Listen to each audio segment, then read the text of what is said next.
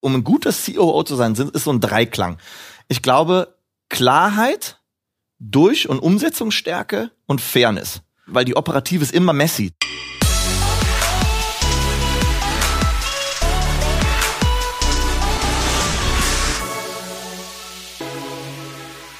Christoph Wosig hier, du bist genau richtig bei Digitale Vorreiter, dein Podcast zur Digitalisierung von Vodafone. Folgenden Namen solltest du dir unbedingt merken. Michael Schrezenmeier. Bekannter ist aber bei seinen Freunden und Kollegen als Schreze. Und Schreze ist COO bei Pipedrive. Pipedrive ist ein wahnsinnig erfolgreiches CRM-Startup und Schreze ist der operative Geschäftsführer. Und anders als ich, wenn ich zu Kunden komme, sie berate und nur schlaue Empfehlungen erarbeite, weiß Schreze, was es wirklich heißt, Transformation, Aufbau, Change, aber vor allem Wachstum auch wirklich umzusetzen. Michael erzählt mir, welche Eigenschaften für einen COO am wichtigsten sind und nach welchen Maximen er seine oft herausfordernden Aufgaben angeht. Er teilt mit uns seinen schmerzhaftesten Fehler und was er sich als erstes anschaut, wenn er neu in eine Firma kommt und wovor er Angst hatte, als er vor ein paar Jahren an der Nasdaq seine Firma an die Börse brachte. Als kleinen Vorreiter Wissenshappen lernst du außerdem heute, wer den USB-Stick erfunden hat, sozusagen den Retter aller Präsentationen, bevor es Breitband, Internet und Cloud-Speicher gab. Lieber Schreze, Willkommen bei Digitale Vorreiter. Hallo Christoph, vielen Dank, dass du mich eingeladen hast. Ja, schön, dass du hier bist. Ähm, weißt du eigentlich, dass Erik Siegmann dich in der letzten Folge zu einem seiner drei top digitalen Vorreiter gezählt hat? Äh, interessanterweise ja, er hatte was angedeutet. Dann habe ich mir wie jede Woche natürlich deinen Podcast angehört und war extrem geschmeichelt. Jetzt muss man dazu sagen, also neben Tarek Müller und Philipp Westermeier dann genannt zu werden, ist ein bisschen so wie bei dem Ball d'Or, wenn der Cristiano Ronaldo, Lionel Messi und dann Carsten Janka genannt wird. Aber ehrlicherweise, ich nehme das alles mit. Ja, also ich Erklär mal kurz, ähm, was du machst, wo du herkommst, was so ein bisschen, äh, wie man dich einzusortieren hat. Genau. Ähm, wo ich herkomme, bin in Köln geboren, äh, genauer gesagt in Hürth, für jeden, den das was sagt. Ähm, bin derzeit COO bei Pipedrive, ne, einer estischen Firma, gerade zum Unicorn gekürt worden, gekauft worden, äh, größtenteils von Vista Equity Partners. Und wir sind äh, unserer Ansicht nach das beste CRM-System äh, für den Mittelstand. Das mache ich seit zwei Monaten, habe davor Pipedrive ein Jahr lang beraten als äh, Interim CMO. Ähm, davor habe ich mich um meine drei kleinen Kinder gekümmert, war im Sabbatical. Und in meinem ersten Leben habe ich äh, Dating-Plattformen betrieben. Ähm, und zwar äh, Brands wie eDarling, Elite Singles, äh, ähm, Silver Singles und so weiter. Hatten dort wirklich, haben dort alles mitgenommen, was ging, haben das letztlich an die Börse gebracht in New York habe meine Anteile verkauft und dann, wie gesagt, ein Sabbatical. Das ist so ein bisschen mein Hintergrund, ähm, wo ich herkomme. Es gibt auch tatsächlich, ich habe mal so ein bisschen bei YouTube geguckt, so ein Video, wie du bei der Nasdaq an der, an der Glocke stehst und dann tatsächlich sozusagen die Glocke haust und dann seid ihr an der Börse, ne? Das war super. Äh, sozusagen, ich habe den Mann vorher gefragt, äh, ob schon mal jemand diesen Hammer kaputt gemacht hat. Und er meinte, in 100, kann es nicht genau sagen, 20 Jahren hätte das noch keiner geschafft. Und ich solle richtig zuschlagen, das habe ich auch gemacht. Ähm, Spoiler, ich habe nicht kaputt gekriegt. Aber ja, genau, das war ganz aufregend. Ähm, und wirklich eine, also wahrscheinlich once in a lifetime. Schauen wir mal, wie es mit Pipedrive weitergeht, aber vermutlich once in a lifetime. Wie bist du beim, beim digitalen Unternehmertum gelandet? Ja, das war wirklich obskur. Also ich habe äh, an der WHU studiert, wie viele andere hier in Berlin auch. Ähm, und bin dann, äh, glaube ich, als Mitarbeiter Nummer drei oder vier zum Oliver Samba, an den, zum European Founders Fund hieß das damals noch. Der David Kahlin und der Lukas Brosseder haben mich da ähm, äh, rekrutiert. Und da, so haben wir zusammen gearbeitet ein paar Monate. Das war eine recht intensive Zeit. Ähm, ich war, glaube ich, auch ein bisschen zu jung, um, um die Hitze da auszuhalten, die da geherrscht hat. Wie alt warst du da? Oh Gott, äh, blutjung. Äh, das war 2008, 26. Ja. Oh, crazy, mein Gott. Auf jeden Fall, ähm, das habe ich einige Monate äh, gemacht, bin dann vier Jahre zu Kühn und Nagel in die Logistik ja. Also ich habe einen Staplerführerschein, habe dort äh, Lagerhäuser restrukturiert, ein sehr ehrliches Arbeitsumfeld, kann ich nur jedem mal empfehlen. Destrukturiert? Restrukturiert. Restrukturiert. Ne? Also letztlich, wenn sind ja sehr knappe Margen im, im Warehousing, äh, da muss halt alles äh, wie geschmiert laufen. Also das ist ja Paradedisziplin für einen Operativen, ist, ist so ein Warehouse mal umzudrehen. Ähm, und dann bekam ich einen Anruf äh, vom David Khalil und meinte, hey, pass auf, äh, ähm, wir betreiben gerade Online-Dating-Seiten und ich finde, das ist der natürliche Weg von jemandem von der Logistik zum Online-Dating. du solltest doch mal nach Berlin ziehen mit deiner, zumindest damals Familie. Und ähm, so bin ich dazugekommen. Ja, ich habe ganz großes Vertrauen bekommen von zwei Leuten, mit denen ich mal gearbeitet und studiert habe, ohne eigentlich vorher bewiesen zu haben, dass ich das kann. Und so bin ich dazugekommen und habe dann sieben wirklich extrem gute, extrem anstrengende Jahre gehabt und musste es auf die Anführungsstrichen harte Weise lernen, aber hatte, wie gesagt, extrem gute Mentoren mit dem David und dem Lukas. Was, was macht für dich einen, einen hervorragenden COO aus? Das ist eine sehr gute Frage. Ich werde also die initiale Frage oft ist, ich werde manchmal angerufen von Leuten äh, oder Investoren, die fragen, wir, wir wissen nicht, was ein COO macht, aber ich, wir glauben, wir brauchen einen. da können wir vielleicht gleich mal drauf, was macht der CEO eigentlich? Ich ja. glaube, um ein guter COO zu sein, ist so ein Dreiklang. Ich glaube, Klarheit durch und Umsetzungsstärke und Fairness weil die Operative ist immer messy. Das ist eben kein PowerPoint-Slide, sondern da passiert das wahre Leben. Da äh, zieht der eine dem anderen an den Haaren, der dritte vergisst den Geburtstag von der Kollegin. Es ist immer irgendetwas, was nicht so gut funktioniert. Man muss also eine sehr klare Haltung haben, wo man hin will mit der Truppe. Das ist das Punkt, Punkt eins. Das zweite ist, man muss eine gewisse Umsetzungsstärke haben. Man muss dann sagen, wenn einmal diskutiert wurde, wo wir hinwollen, und das soll sehr gerne kooperativ sein, dann muss aber auch klar sein, jedem, der mitmacht, jetzt wird das auch umgesetzt. Und da muss man die eine oder andere Locke abschneiden. Man muss auch sich zugestehen, dass man mal Fehler macht. Also man hängt eine Abteilung um, zwei Wochen später hängst du sie wieder zurück. Das darf einem nicht, also da muss man sagen, Leute, ich habe es probiert, hat nicht funktioniert, es geht weiter. Und der dritte Punkt ist sehr wichtig, die Fairness. Man kann sehr klar mit Leuten sagen, pass auf, ich glaube, deine Abteilung in der Form wird so nicht weiter bestehen. Wir werden das so und so aufgehen lassen. Aber die Umsetzung, die kann man fair machen. Man kann es den Leuten erklären, man kann den Übergang so gestalten, dass es klappt. Und man muss zugänglich sein für den Rest, äh, für den Rest des Teams. Und das ist so dieser Dreiklang, das ist, glaube ich, ganz arg wichtig, dass man erfolgreich hat und vor allen Dingen die Unterstützung der Leute bekommt, mit denen man letztlich arbeitet. Denn wenn, nur weil ich sage, wir rennen den Berg alle hoch, heißt das noch lange nicht, dass das geschieht, sondern es geschieht nur, wenn die Leute letztlich einem glauben und vertrauen und folgen. Ja, und das und diese Glaubwürdigkeit kriegt man eben nur, wenn man eben auch äh, äh sehr fair und, äh, und transparent mit den Leuten umgeht. Wenn du so neu in ein Unternehmen reinkommst und jetzt hast du gesagt, du hast jetzt ein Jahr beraten bei Pipedrive, bist jetzt äh, fest angestellt, bist fest dabei, ähm, wie versuchst du erstmal zu verstehen, wo der Hase läuft, wo liegen die Stärken, wo liegt noch Potenzial, das gehoben werden kann? Also was sind so ein bisschen deine, deine ersten Wochen, wenn du dir eine Firma anguckst, ähm, um zu verstehen, was abläuft? Jetzt muss man dazu sagen, on top kommt noch, dass wir jetzt einen Lockdown haben und alle im Homeoffice sind. Denn eigentlich meine, meine, der initiale Ansatz von mir ist immer, also Toyota-Prinzip, ne, go and see. Also ich muss eigentlich, oder ich habe nie ein eigenes Büro, äh, braucht man auch meiner Ansicht nach nicht. Zum Telefonieren kann man rausgehen. Ähm, ich möchte bei den, in, bei den Teams sitzen und ich möchte sehen, wie die arbeiten und zwar wirklich sehen, wie die arbeiten. Also das ist ein ganz oft ein Spruch, den man von mir hört, wenn ich reinkomme zu einer Firma, ist, Leute, ich komme zu euch, ich kontrolliere euch aber nicht. Das ist keine Mathearbeit, wo ich am Ende sage, Mensch, das war aber jetzt die richtige Lösung, sondern das Gegenteil ist der Fall. Ich möchte gucken, wie ihr funktioniert, worüber ihr redet, weil das ist ja sehr vielschichtig sozusagen, äh, wie, wie äh, Leistung äh, letztlich ähm, erbracht wird. Das ist ja, äh, kann man messen, aber vieles ist auch zwischenmenschlich oder einfach zwischen Teams. Und das ist mir jetzt so ein bisschen, das ist ein bisschen eingeschnitten worden durch Covid. Also versuche ich eben sehr viel mit den, mit den einzelnen Teams äh, in Zoom zu, zu sitzen, mit denen zu reden. Ähm, in meinem Fall bei Pipedrive jetzt, ich habe angefangen am 5. Oktober. Äh, wir haben an Vista verkauft. Das Closing war, kommt jetzt erst in ein, zwei Wochen, aber quasi nach sechs Wochen. Jetzt muss man sagen, so eine extrem Due Diligence ist schon auch ein gutes, äh, gutes Onboarding, weil da lernst du äh, sowohl die Charaktere als auch inhaltlich, wer was macht, äh, ziemlich schnell kennen. Muss ich jetzt nicht jedes Jahr so haben, weil das war jetzt äh, schon, schon eher anstrengend, aber du musst sehr nah an die Teams ran und hören, was die Leute machen und sehr genau zuhören, weil ähm, die Chance hat man eigentlich nach sechs Monaten nicht mehr, weil dann der, der, der Arbeitsalltag einen, einen so äh, einnimmt, äh, dass man vielleicht sogar gar nicht, gar nicht mehr die Fähigkeit hat, unbedarft auf Sachen zu gucken und die zu bewerten. Deswegen ist es ganz wichtig am Anfang, go and see, hinsetzen, lernen, ein, zwei Tage im Customer Care arbeiten, ein, zwei Tage im Sales arbeiten. Bei Pipedrive ist immer noch offen bei mir eine Implementierung mit einem unserer Channel-Partner oder eine Implementierung mitmachen. Das ist ganz, ganz wichtig. Ich muss ja, darf ja nicht wieder blinde von den Farben reden. Und das ist auch für die Glaubwürdigkeit wiederum äh, enorm wichtig. Und das heißt, so versuche ich mich ranzurobben. Viel mehr äh, in, als am Anfang zu sagen, jetzt gib mir mal alle Excel-Sheets, die ihr gemacht habt. Das kann man abends auch noch alleine für sich machen, aber das ist nicht das Wichtigste.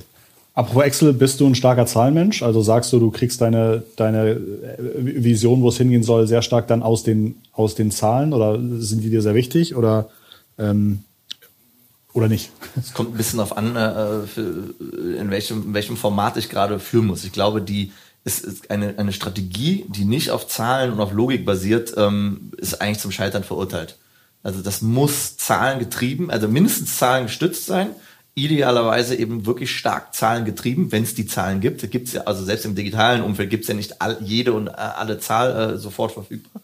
Das heißt, ich versuche das wirklich schon sehr stark über die über die Zahlen zu drehen. Und das ist eine Detailarbeit. Und dann glaube ich, für eine Führungsperson, gerade auch in der Operativen mit sehr unterschiedlichen Teams, ist es dann wichtig zu sagen, was sind die vier, fünf, sechs Zahlen, die wirklich wichtig sind für die Teams. Und wo die merken, die kennt man auch. Also ich weiß, wie lange bei Pipedrive wie lange dauert es, bis wir das erste Ticket anfassen und wie lange dauert ein Telefonat üblicherweise mit unterschiedlichen Kundensegmenten. Das mache ich jetzt nicht, um anzugeben, sondern mehr zu signalisieren, ich nehme deine Arbeit sehr ernst, aber ich verstehe auch die Treiber dahinter und kann in Diskussionen dann sehr schnell rein und rauszoomen. Das macht es einfach, das Arbeiten mit mir, glaube ich, ein bisschen leichter. Also muss, man muss die KPIs der Teams verstehen und man muss aber dann schaffen, die auch in einen Bezug zu setzen auf eine, wie gesagt, drei, vier, fünf wirklich große Zahlen, die man immer wieder wiederholt, und den Trend auch nach, nachzeichnet, damit die Teams verstehen, wo wir hinwollen und, und wie es gerade läuft. Erik Siegmann hat letzte Woche gesagt, eins der Probleme bei Kunden, äh, was er immer wieder sieht, sind Zielkonflikte einzelner Abteilungen. Ja, die eine wird dafür, äh, hat, hat irgendwie die Ziele, die andere Abteilung hat die Ziele und wenn die irgendwie nicht übereinstimmen, dann arbeiten die auch gerne mal gegeneinander. Wenn jetzt äh, so ein Berater zu dir kommt und sagt, äh, Herr, Herr Michael, wir haben einen Zielkonflikt zwischen zwei Abteilungen, wie, geht, wie gehst du das an? Jetzt muss man dazu sagen, der Erik ist ja, ist ja Berater und der kann natürlich nicht gegen die Leute äh, wettern, die ihn letztlich bezahlen, denn das, was er beschreibt, ist ja eine absolute Führungsschwäche. Das ist ja kein Problem der einzelnen Abteilungen, die optimieren ja der KPI, was er ja sagt, ist der KPI für die individuelle Abteilung ist der absolut richtige, nur im Verbund scheinen sie sich gegenseitig im guten Fall zu neutralisieren, im schlechten Fall wirklich lose-lose zu kreieren. Ähm, ich glaube, es ist immer, immer ein Führungsproblem und ein Managementproblem, wenn sowas entsteht. Du musst, also da fehlt es an der, wie gesagt, Klarheit, Umsetzungsstärke, Fairness, da fehlt es an der Klarheit ganz oft. Und äh, äh, das ist was, ähm, das kann man natürlich auf der zweiten, dritten Ebene operativ versuchen zu adressieren, aber erstmal ist das Change Management und, und was wichtig ist, dass die Geschäftsführung oder wo es eben äh, äh, angesiedelt ist, die, die Entscheidungsfindung, dass klar ist, dass dort die Verantwortung dafür liegt Verantwortung ist meiner Ansicht nach unteilbar. Also entweder man ist verantwortlich oder man ist nicht. Man kann nicht sagen, ich bin 20 Prozent verantwortlich für irgendwas. Und letztlich ist immer die Geschäftsführung verantwortlich. Letztlich kann ich mir nicht dahinter verstecken, ich habe das nicht gewusst oder ich, das war irgendwie schwierig und irgendwie gestern hat es geregnet, deswegen, ne, das interessiert keinen. Man muss sagen, ich bin verantwortlich. Also muss man eigentlich eine Stufe höher gehen und sagen, warum, wie können denn solche Zielkonflikte initial entstehen? Und warum löse ich sie denn nicht auf der Ebene, wo sie gelöst werden müssen und gebe den Teams dann Vorgaben, oder, oder Rahmenbedingungen, unter denen sie auch wirklich so arbeiten können, dass sie im Verbund auch funktionieren. Das ist so mein, mein Hauptding. Aber ja, das stimmt. Also äh, wenn das nicht sauber getrennt ist in der Organisation oder durch Prozesse und durch klare Vorgaben, dann gibt es diese Zielkonflikte und die sind, äh, äh die sind bei alt eingesessenen Unternehmen genauso vorhanden wie bei Startups, die vier Tage alt sind. Interessanterweise. Weil es ein Führungsproblem ist. Es ist nicht zwingendermaßen ein, ein Struktur- oder Altersproblem einer Firma, sondern es ist wirklich, es gibt ja ich meine, der deutsche Mittelstand ist ein Paradebeispiel dafür, herausragend geführte Unternehmen, die irgendwie gefühlt 2000 Jahre schon alt sind. Die, äh, die, da gibt's keine äh, Zielkonflikte, wenn die digitales Marketing einführen oder sagen, hey, wir müssen äh, die, äh, digitale E-Mail oder Remarketing-Kampagnen fahren um äh, zu Weihnachten und so weiter. Da gibt's dann auch, ne, die kriegen das alles hin, weil es eben eine, eine kohärente, geradlinige, transparente Führungskultur dort gibt, die solche Sachen von vornherein ausschließt. Das ist ja der originäre Aufgabe des Vorstands genau diese Sachen zu regeln. Was sind für dich jetzt bei Pipedrive wichtige KPIs, äh, die du gerne anguckst, auf die du optimierst, wo du sagst, äh, wenn man die im Blick hat, dann, ähm, dann kann es schön werden? Also wir, wir beschäftigen uns wirklich intensiv mit Kundensegmentierung, kann ich jetzt gerade nicht, äh, nicht mehr zu sagen, aber das ist was, äh, glaube ich, ähm, das für so ein SaaS-Business wie Pipedrive das ist, das eigentlich ein globales Segment bis dato hatte, eine, eine spannende Aufgabe und da schauen wir uns die Dynamiken innerhalb der Segmente an. Ganz klar ist natürlich klassisch MRA, ARA, also was, was haben wir an, was, was kriegen wir an, an Neukundengeschäft rein oder wie, wie ist sozusagen unser, unser, unser Umsatzwachstum? Und das dritte, äh, was dort mit reinspielt, ist, ähm, wo wir wirklich auch da verrate ich glaube ich nicht kein Geheimnis, also die Net Revenue Retention äh, ähm, gerade in einem SMI-Segment, in dem wir operieren, das ist was, äh, äh, da muss wirklich fortwährend dran gearbeitet werden und das schaue ich mir eigentlich, äh, ähm, eigentlich die Projekte, die zumindest dort hineinlaufen, die schaue ich mir jeden Tag an. Hast du eine Routine oder einen Trick, der deiner Meinung nach für dich oder auch für deine Teams gut funktioniert, um einfach Get Shit Done Modus ähm, äh, zu starten? Ja, sehr klare Verantwortlichkeiten mhm. und leider auch äh, ähm, Druck, also zeitlicher Druck.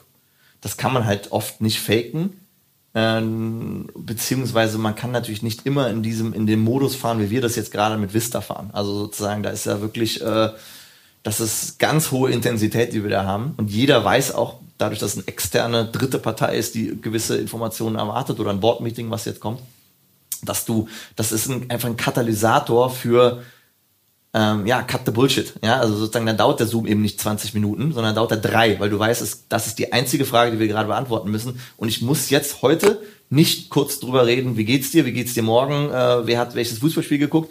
Das ist alles wichtig für ein Team, aber in so Crunch-Time, das schärft den Blick. Ähm, das kann man aber nicht immer so machen, sollte man auch nicht. Plus man kann es schlecht faken. Ich kann nicht sagen, so, jetzt, jetzt tue ich mal so, wir müssen um 16 Uhr fertig sein, wenn es gar nicht der Fall ist. Aber das ist so äh, meine Erfahrung, das hilft schon, ähm, für, für so initiale, so Step Changes, wie der Engländer sagt, also wirklich die herbeizuführen. Ansonsten kann ich nur jedem empfehlen, äh, morgens nicht in Slack oder in WhatsApp zu gucken, die ersten zwei, drei Stunden und seine Arbeit vorzustrukturieren. Das mache ich leider auch nicht jeden Tag, ähm, aber das ist äh, erwiesenermaßen äh, deine Arbeit vorzustrukturieren, Actionpunkte dir selber zu geben und die dann abzuarbeiten, wird am Ende des Tages ein höheres Resultat zeigen, als wenn du explorativ mal in Slack guckst und überlegst, was könnte ich denn heute machen. Wie machst du das genau?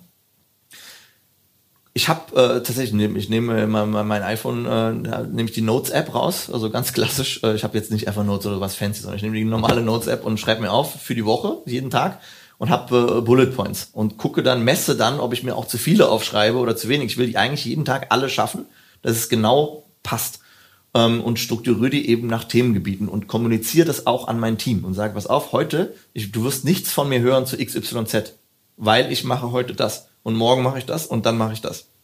Dieses Multitasking äh, äh, funktioniert denkbar schlecht, wenn du wirklich Output generieren musst. Es funktioniert gut, wenn du sozusagen den Flow managst, da kannst du überall mal reingucken, aber für, für Resultate und Output ist es eigentlich besser, eine Sache anzufangen und die auch dann möglichst abzuschließen. Timebound. Also man gibt mir dann zwei Stunden und dann höre ich nach zwei Stunden auch auf. Und wenn ich es nicht geschafft habe, muss ich mich halt fragen, warum. Aber das, so strukturiere ich meinen Tag und die Woche.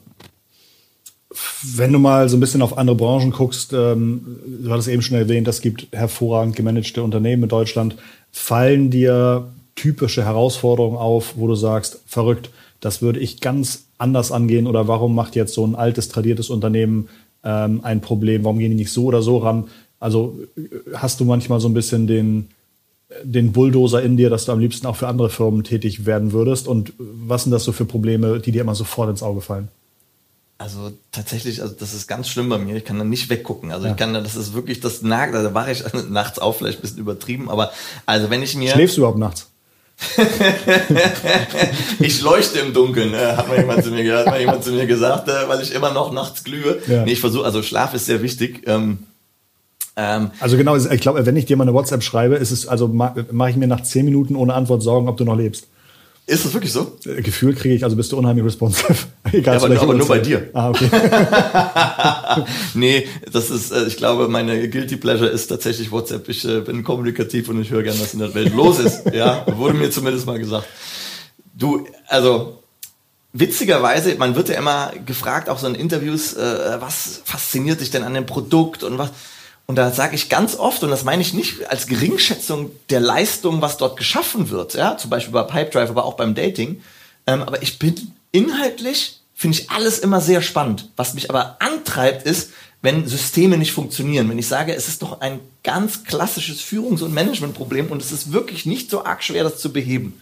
Ähm, in Kombination mit einem Product Market Fit Problem oder wie auch immer wenn ich an Branchen oder Firmen denke, also ich glaube, äh, ein, ein riesiges Drama für mich ist immer die deutsche, deutsche Banking-Szene. Ich meine, das haben jetzt ein, zwei Fintechs auch schon entdeckt, dass das vielleicht ein guter Angriffspunkt ist. Aber wenn ich mir die Commerzbank angucke, wenn ich mir die Deutsche Bank angucke und, und wenn ich mir überlege, oder die KfW auch, ähm, das ist wirklich zum, zum Haare raufen. Äh, äh, äh das ist wie die Kuh, die quer im Stall steht. Also jeder sagt denen, guck mal, Digitalisierung kommt, das auch nicht seit gestern. Blockchain kommt, auch nicht seit gestern. Also Dutzende Themen und ich bin wirklich kein Fintech-Experte. Und man fragt sich, worüber die den ganzen Tag Vorstandssitzungen haben und es nicht schaffen, mit diesen ganzen Ressourcen und einem immensen externen Druck das mal auf die Straße zu bekommen. Aber wahrscheinlich ist das wohlfeil. Ich habe dort noch nicht gearbeitet. Wahrscheinlich ist es wirklich unfassbar schwierig. Da arbeiten ja kluge Köpfe. Aber das, das treibt mich zum Beispiel um. Das verstehe ich nicht. Das ist mir, ist mir wirklich ein Rätsel, weil ich habe das Gefühl, das ist, da fehlt einfach der, der Punch, der Wille. Mir kommt von außen, habe ich das Gefühl, Euch fehlt der Wille. Aber bitte erschießt mich jetzt nicht, liebe Banker da draußen. Äh, wahrscheinlich liege ich einfach falsch und es ist äh, jugendliche Arroganz. Du hast jetzt äh, gesagt, das sind Werkzeuge, ein bisschen Druck muss rein. Sind das alles Sachen, die du dir beigebracht hast und die du vielleicht auch durch Mentoren so ein bisschen äh, gelernt hast? Oder sagst du, ich habe da, Christoph, ich habe da ein Buch gelesen, das war life-changing? Oder gibt es da ab und zu mal Bücher, Fortbildungen, YouTube-Videos, irgendwas, wo du sagst, das ist äh, unterschätzt, das hat mir wirklich geholfen? Das ist eine sehr gute Frage. Ich bin, äh, ich, ich, lese tatsächlich ein, ein Buch im Monat, aber meistens mehr so Krimis und so. Das kann ich jetzt, äh, das sage, verrate ich dir jetzt im Geheimen. Äh, aber Jack keine, Reacher. Bitte? Jack Reacher. ja, zum Beispiel. ich auch. Oh. So, ähm, ich muss sagen, meine die zwei, drei äh, Punkte, äh, Leadership-Punkte oder, oder wie man, wie man irgendwie versucht, effektiv mit anderen zusammenzuarbeiten, habe ich eigentlich, ich habe meine erste Ausbildung beim Bund gehabt, ich habe eine Reserveoffizierausbildung gemacht, war zwei Jahre beim Bund ähm, und das hat mir schon einiges gezeigt, äh, weil es auch ein sehr ehrliches Arbeitsumfeld. Ja, da geht es nicht darum, wer die schönsten PowerPoint hat. Da kannst du, also es geht wirklich darum, bist du glaubwürdig in deiner Rolle und folgen dir andere, wenn du das sagst. Und zwar, jetzt kann man sagen, na gut, beim Bund, da muss ja nur schreien. Das ist überhaupt nicht so. Also die Spannbreite zwischen, ich schreie jemanden an äh, und dann macht er sich die Stiefel sauber, versus dein Team steht äh, parat und jeder ist akkurat gekleidet. Das ist ja ein Riesenunterschied. Und das Letztere ist ja das, was du haben willst. Also da habe ich es gelernt und bei der, in der Logistik. Wenn du mit Leuten äh, redest mit ganz unterschiedlichen Hintergründen, äh, die du versuchst in eine gleiche Richtung zu bewegen, das geht nur über, ähm, ja, über Klarheit und die letztlich mitzunehmen und zu motivieren. Und die Art der Motivation ist wirklich anders, als wenn ich jetzt mit ne, drei äh, gerade WHU-Absolventen, die von McKinsey gerade kommen, zusammensitze und die anzuzünden und sagen, hey, jetzt machen wir nochmal richtig äh, zwei Tage Action, um, um dieses Slide Deck fertig zu bekommen. Das ist nicht so arg schwierig, weil die ja, ne, die, die fliegen ja auf deiner Flughöhe und, und verstehen das. Viel schwieriger ist, wenn du ganz unterschiedliche Hintergründe hast. Und da habe ich viel gelernt über Glaubwürdigkeit und, und wie man mit Menschen, mit wie, wie man mit Menschen umgehen muss, wie man die wahrnehmen muss und wie man die respektieren muss, dass man letztlich zusammen äh, mit denen arbeiten kann. Das ist so mein, mein Learning. Ich habe jetzt keine, nicht das eine Managementbuch, ähm, das hilft. Also The Hard Things About Hard Things, das ist, glaube ich, so ein Klassiker, was jetzt jeder nennen würde. Grandios gutes Buch ähm, ich würde auch sagen, The Last Lecture of Randy Pausch kann ich nur jedem äh, äh, empfehlen. Das hat überhaupt nichts mit Leadership zu tun, sondern es hat was damit zu tun, wie man sein Leben führen sollte und was die Prioritäten sind. Ähm, das wären so zwei Bücher, die mir spontan einfallen, aber die, genau, die, die sind nur sozusagen Zusatz zu den eigentlich persönlichen Erfahrungen und den Fehlern vor allen Dingen, die man gemacht hat. Also das Lernen war oft leider dadurch, dass ich es falsch gemacht habe und dann musste ich es irgendwie ändern und lernen daraus. Welcher Fehler hat dir am meisten wehgetan? Oh mein Gott, jetzt muss ich aufpassen. Also meine ehemalige Firma ist Spark Networks. Die ist in New York an der Börse gelistet. Jetzt äh, ich, ich weiß gar nicht, ob ich da, ob ich mich haftbar mache. Nee, aber ähm, äh, wie viele Sachen im Leben. Also ich glaube, äh, sehr lange zum Beispiel ein großes Replatforming-Projekt äh, an das zu glauben ohne auf die wirklich die KPIs zu gucken. Also, Replatforming. Also wir hatten eine Plattform oder mehrere Plattformen und wollten die auf eine migrieren. Also ein Thema, was jetzt hunderte Firmen dort draußen kennen. Ähm, und technisch sagte jeder, klar, geht, ja, aber in der Umsetzung äh, ist, äh, wird das Geld verdient. Ähm, und äh, da war eigentlich jeder KPI, wurde, also das Team, was wir rekruten müssten dafür, hat, ne, nach acht Monaten war das nicht da, noch nicht da, obwohl im Plan stand, man hätte eigentlich nach drei Monaten, also quasi man, wir erhöhen die Gehälter, dann kriegen wir schon alle diese Top-Engineers, ja, hat irgendwie nicht so geklappt. Und einer nach dem anderen KPI, ähm, den habe ich ignoriert. Und ich habe ihn nicht nur ignoriert, ich hatte wirklich zwei extrem gute Kolleginnen, die Annika Müller und die, die äh, Maria Linova, Nilova, die mir immer im Produkt, die mir immer wieder gesagt haben, hey, das ist eine super Idee, aber schau doch mal, komm doch mal mit in die Meetings. Und irgendwie habe ich nicht darauf gehört. Und das hat äh, sehr lange gedauert, sehr kostspielig gewesen. Und das war, würde ich mir zu ganz großen Teilen ankreiden. Das war mein Fehler und das war, äh, das war nicht gut. Da hat die, hat die Firma äh, Geld verloren und, und viele super Engineers und Produktler sozusagen sind da äh, im, im, im Schützengraben liegen geblieben, weil es einfach äh, wirklich schwierig war. Das, äh, das war echt blöd. Gibt es einen Tipp, den du dir, den, die du, den du dem 26-jährigen Michael jetzt heute nochmal geben würdest? Wie alt bist du jetzt? 36? Ich, ich sehe aus wie 36, bin aber 38. Ja. Ähm, dem 26-jährigen Michael geben würde? Ähm, nee, das wäre falsch, weil dann würde man die sozusagen, wenn ich mit dem, nein, ne, sei kein Arschloch. War ich glaube ich auch nicht, aber immer drauf gucken, dass das, was man macht, dass man das vor jedem rechtfertigen könnte. auch in einem All Hands sagen könnte, ich habe heute entschieden, ne, ist es so und es läuft so und so oder die Umstrukturierung muss stattfinden. Sei wirklich, ähm, bleib dir selber treu. Es klingt so abgedroschen wie so ein 80er-Jahre-Film, aber das ist, glaube ich, das aller, aller, aller Wichtigste. Weil du am nächsten Morgen mit dir alleine aufstehst, da guckt keiner und gibt dir eine B-Note. Äh, und das ist ziemlich wurscht, was die anderen dann denken. Und äh, das hat man mit 26 natürlich noch ein bisschen, äh, äh, guckt man noch ein bisschen mehr drauf, vielleicht auch zurecht, weil man ja noch ganz am Anfang steht, als jetzt mit 38, wo man sagt, hey, ein paar Sachen haben auch geklappt bei mir. Ähm, äh, da weiß ich, da ist man, ruht man ein bisschen mehr in sich. Aber das würde ich mir noch, das würde, da würde ich mich drin bestärken, nochmal sagen, hey, sei, sei, ein, sei ein ordentlicher Kerl und hör auf deinen Kompass, ne? Also bleib, bleib dabei, dass du die, die, die richtigen Sachen machst, äh, auch wenn sie vielleicht kurzfristig dir ein bisschen wehtun. Apropos wichtige Sachen oder richtige Sachen, du bist auch als Investor unterwegs. Was sind so typische Themen, an die du glaubst, die du gut findest? Ähm, genau, ich, wir, es gibt ja die Truppe, ne, Saarbrücke 21 oder die Angel Mafia wird sie, glaube ich, von, einem, äh, von, von jemandem genannt, der, der hier auch im OMR-Universum als, als Legende tituliert wird. Ähm, wir schauen uns eigentlich äh, Seed und Series A Investments an, getrieben, also wenn man sich die, die Liste der Leute anguckt, die dort mitmachen, also ne, ein Olli Roskopf, äh, David Kahle, Lukas Brosseder ähm, und so weiter, äh, Johannes Schaback, Philipp Kreibohm, das ist sehr B2C getrieben noch. Also wir haben, das ist das, was wir gut verstehen. Ähm, wir haben aber mehr und mehr auch, also 3D-Druck-Themen, äh, Software as a Service-Komponenten, äh, die wir uns jetzt angucken, weil ich es jetzt auch langsam anfange zu verstehen. Aber es ist, würde ich sagen, das Portfolio ist immer noch 80% B2C. Ähm, dort äh, natürlich die Direct-to-Consumer-Welle mitgenommen, mit Lilidu zum, zum Beispiel, äh, Gruß, an, Gruß an das Team da in Frankfurt.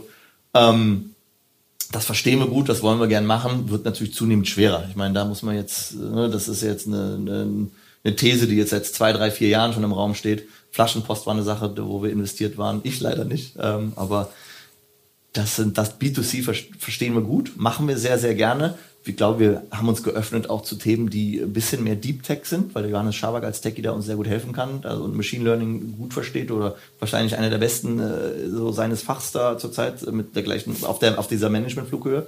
Das sind Sachen, die wir uns angucken. Also keine kein spezifischer Fokus. Wir investieren so frühphasig investierst du eigentlich äh, in das Team. Die müssen eigentlich, die müssen leuchten im Dunkeln.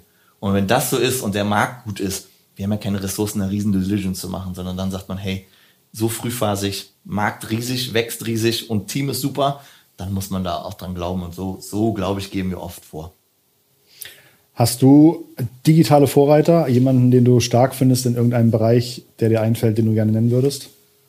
Ähm, da habe ich sogar mehrere, tatsächlich. Darfst du mehrere nennen. Neben dir, lieber Christoph. ähm, das, ist, das klingt immer so ein bisschen, also als allererstes, ich glaube, äh, wer ein Riesenjahr hatte, äh, wenn man sich mal anguckt, also ein Midas-Touch, würde ich fast sagen, ist der Uwe Horstmann von Project A. Mhm. Äh, äh, Katawiki, Voy, das ganze Thema Digital Health eigentlich mit auf die Bahn geschoben. Äh, ähm, äh, also mit Kri auch, also wirklich spektakulär, ganze Team dahinter natürlich auch. Äh, der zweite ist, ähm, weil ich ihn als Unternehmer äh, also wirklich crazy gut finde, ist der Philipp Westermeier. Man muss einfach immer wieder sagen, der, also, ne, wir, ah, viele nennen sich Unternehmer, ähm, aber in, äh, wenn ich das richtig lese, im Steuergesetz ist Unternehmer der, der Unternehmer Risiken trägt und Unternehmer Chancen. Ja, die Risiken tragen die wenigsten. Der Philipp steht da voll im Feuer, ähm, hat eine Corona-Krise gehabt, hat das alles gedreht, parallel einen Podcast. Mit einem Event eine Corona-Krise durchstanden. Wahnsinn. Wahnsinn. Hat ja. Reviews gestartet jetzt, ja. baut dieses Podcast-Imperium auf. Also wirklich, äh, klar, da steht ein Riesenteam dahinter, aber er das muss ich sagen, das, das nötigt mir ganz, ganz tiefen äh, Respekt ab. Das sind so zwei Leute, auf die ich wirklich äh, äh, ziemlich, ziemlich viel gucke und auf deren Meinung ich auch sehr, sehr viel gebe, äh, äh, wenn, ich, wenn ich mal Fragen habe. Spannend. Zu, zum Uwe Horstmann haben wir Mitte des Jahres einen Podcast gemacht, den verlinken wir dir hier in den Shownotes. Den findest du auf jeden Fall auch äh, im Feed. Und ich glaube, zum Philipp Westermeier steht irgendwann mal ein Podcast an. Ich glaube, den muss ich tatsächlich mal versuchen, irgendwann abzupassen zwischen seinen vielen Terminen, dass er auch für uns mal ein paar Fragen beantwortet. Aber den, du hast mir ja vor dem Gespräch gesagt, den muss man ja auch nennen. Ich habe ich hab gesagt, ich habe gesagt, das ist für ne? mich, mich wichtig, dass du ihn nennst. Okay, genau, deswegen, also dann ich musste den ja nennen. Äh, insofern, ich finde. Eigentlich ist der. Eigentlich, ja. äh, na gut, sag mal so, unter den Blinden ist halt der Einäugige. Ist halt ein Podcaster, ne? ähm, ich glaube, das war's von meiner Liste. Fällt dir noch was ein, was man dich fragen sollte, wozu du eine weltverändernde Meinung hast?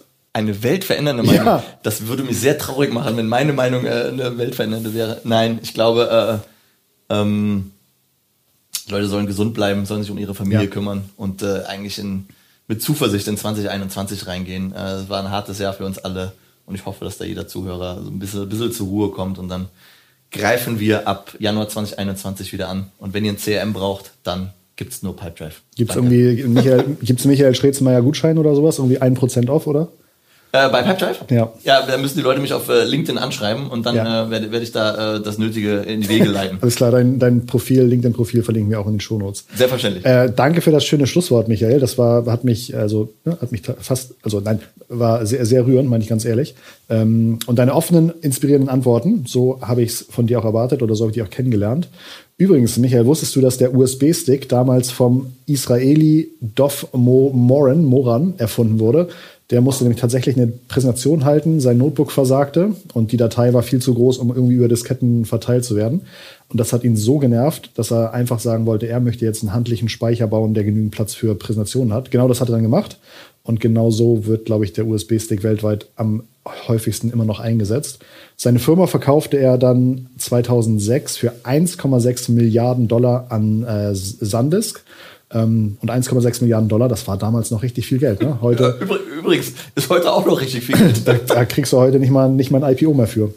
Ähm, okay. Nee, wusste ich nicht. Ähm, aber also ich will ja eigentlich immer mal in, in Tel Aviv wohnen. Also was, was aus Israel an Innovation kommt, ähm, das ist einfach, das ist atemberaubend. Da, da würde ich, äh, das ist echt, äh, äh, das würde ich wirklich gerne mal äh, hautnah erleben für eine, für eine Zeit lang. Das, muss, das ist echt, glaube ich, richtig super. Fun Fact: meistens, wenn Michael sagt, ich würde gerne und man ihn zwei Jahre später trifft, dann sagt er, nee, nee, habe ich auch gemacht. Insofern, äh, Ja klar, man muss immer das machen, was man sagt. genau. Das ist total wichtig. Ja, ja. Ich glaube, das beschreibt dich auch sehr, sehr gut. ähm, ja, danke fürs dabei sein, Michael. Das war sehr, sehr cool. Nee, jetzt sage ich Michael, ich habe dich noch nie Michael genannt. Das, ich finde es aber eigentlich ganz gut. Also ich kenn, außer meiner Mama nennt mich niemand Michael. Ja, ich habe es Und auch. die schreit den Namen meistens auch nur. Danke fürs dabei sein. Danke auch zu Hause fürs dabei sein. Wir hören uns nächste Woche wieder. Hör dir auch gern die äh, vorherige Folge mit dem Erik Siegmann an. Die war nämlich ziemlich gut über Marketing, Digitalisierung und Marketing. Und lass uns bitte auch ein Podcast-Abo hier. Es verabschieden sich und verbleiben mit digitalen besten Grüßen der Michael Schritzmeier. und Christoph. Bis nächste Woche. Ciao, ciao.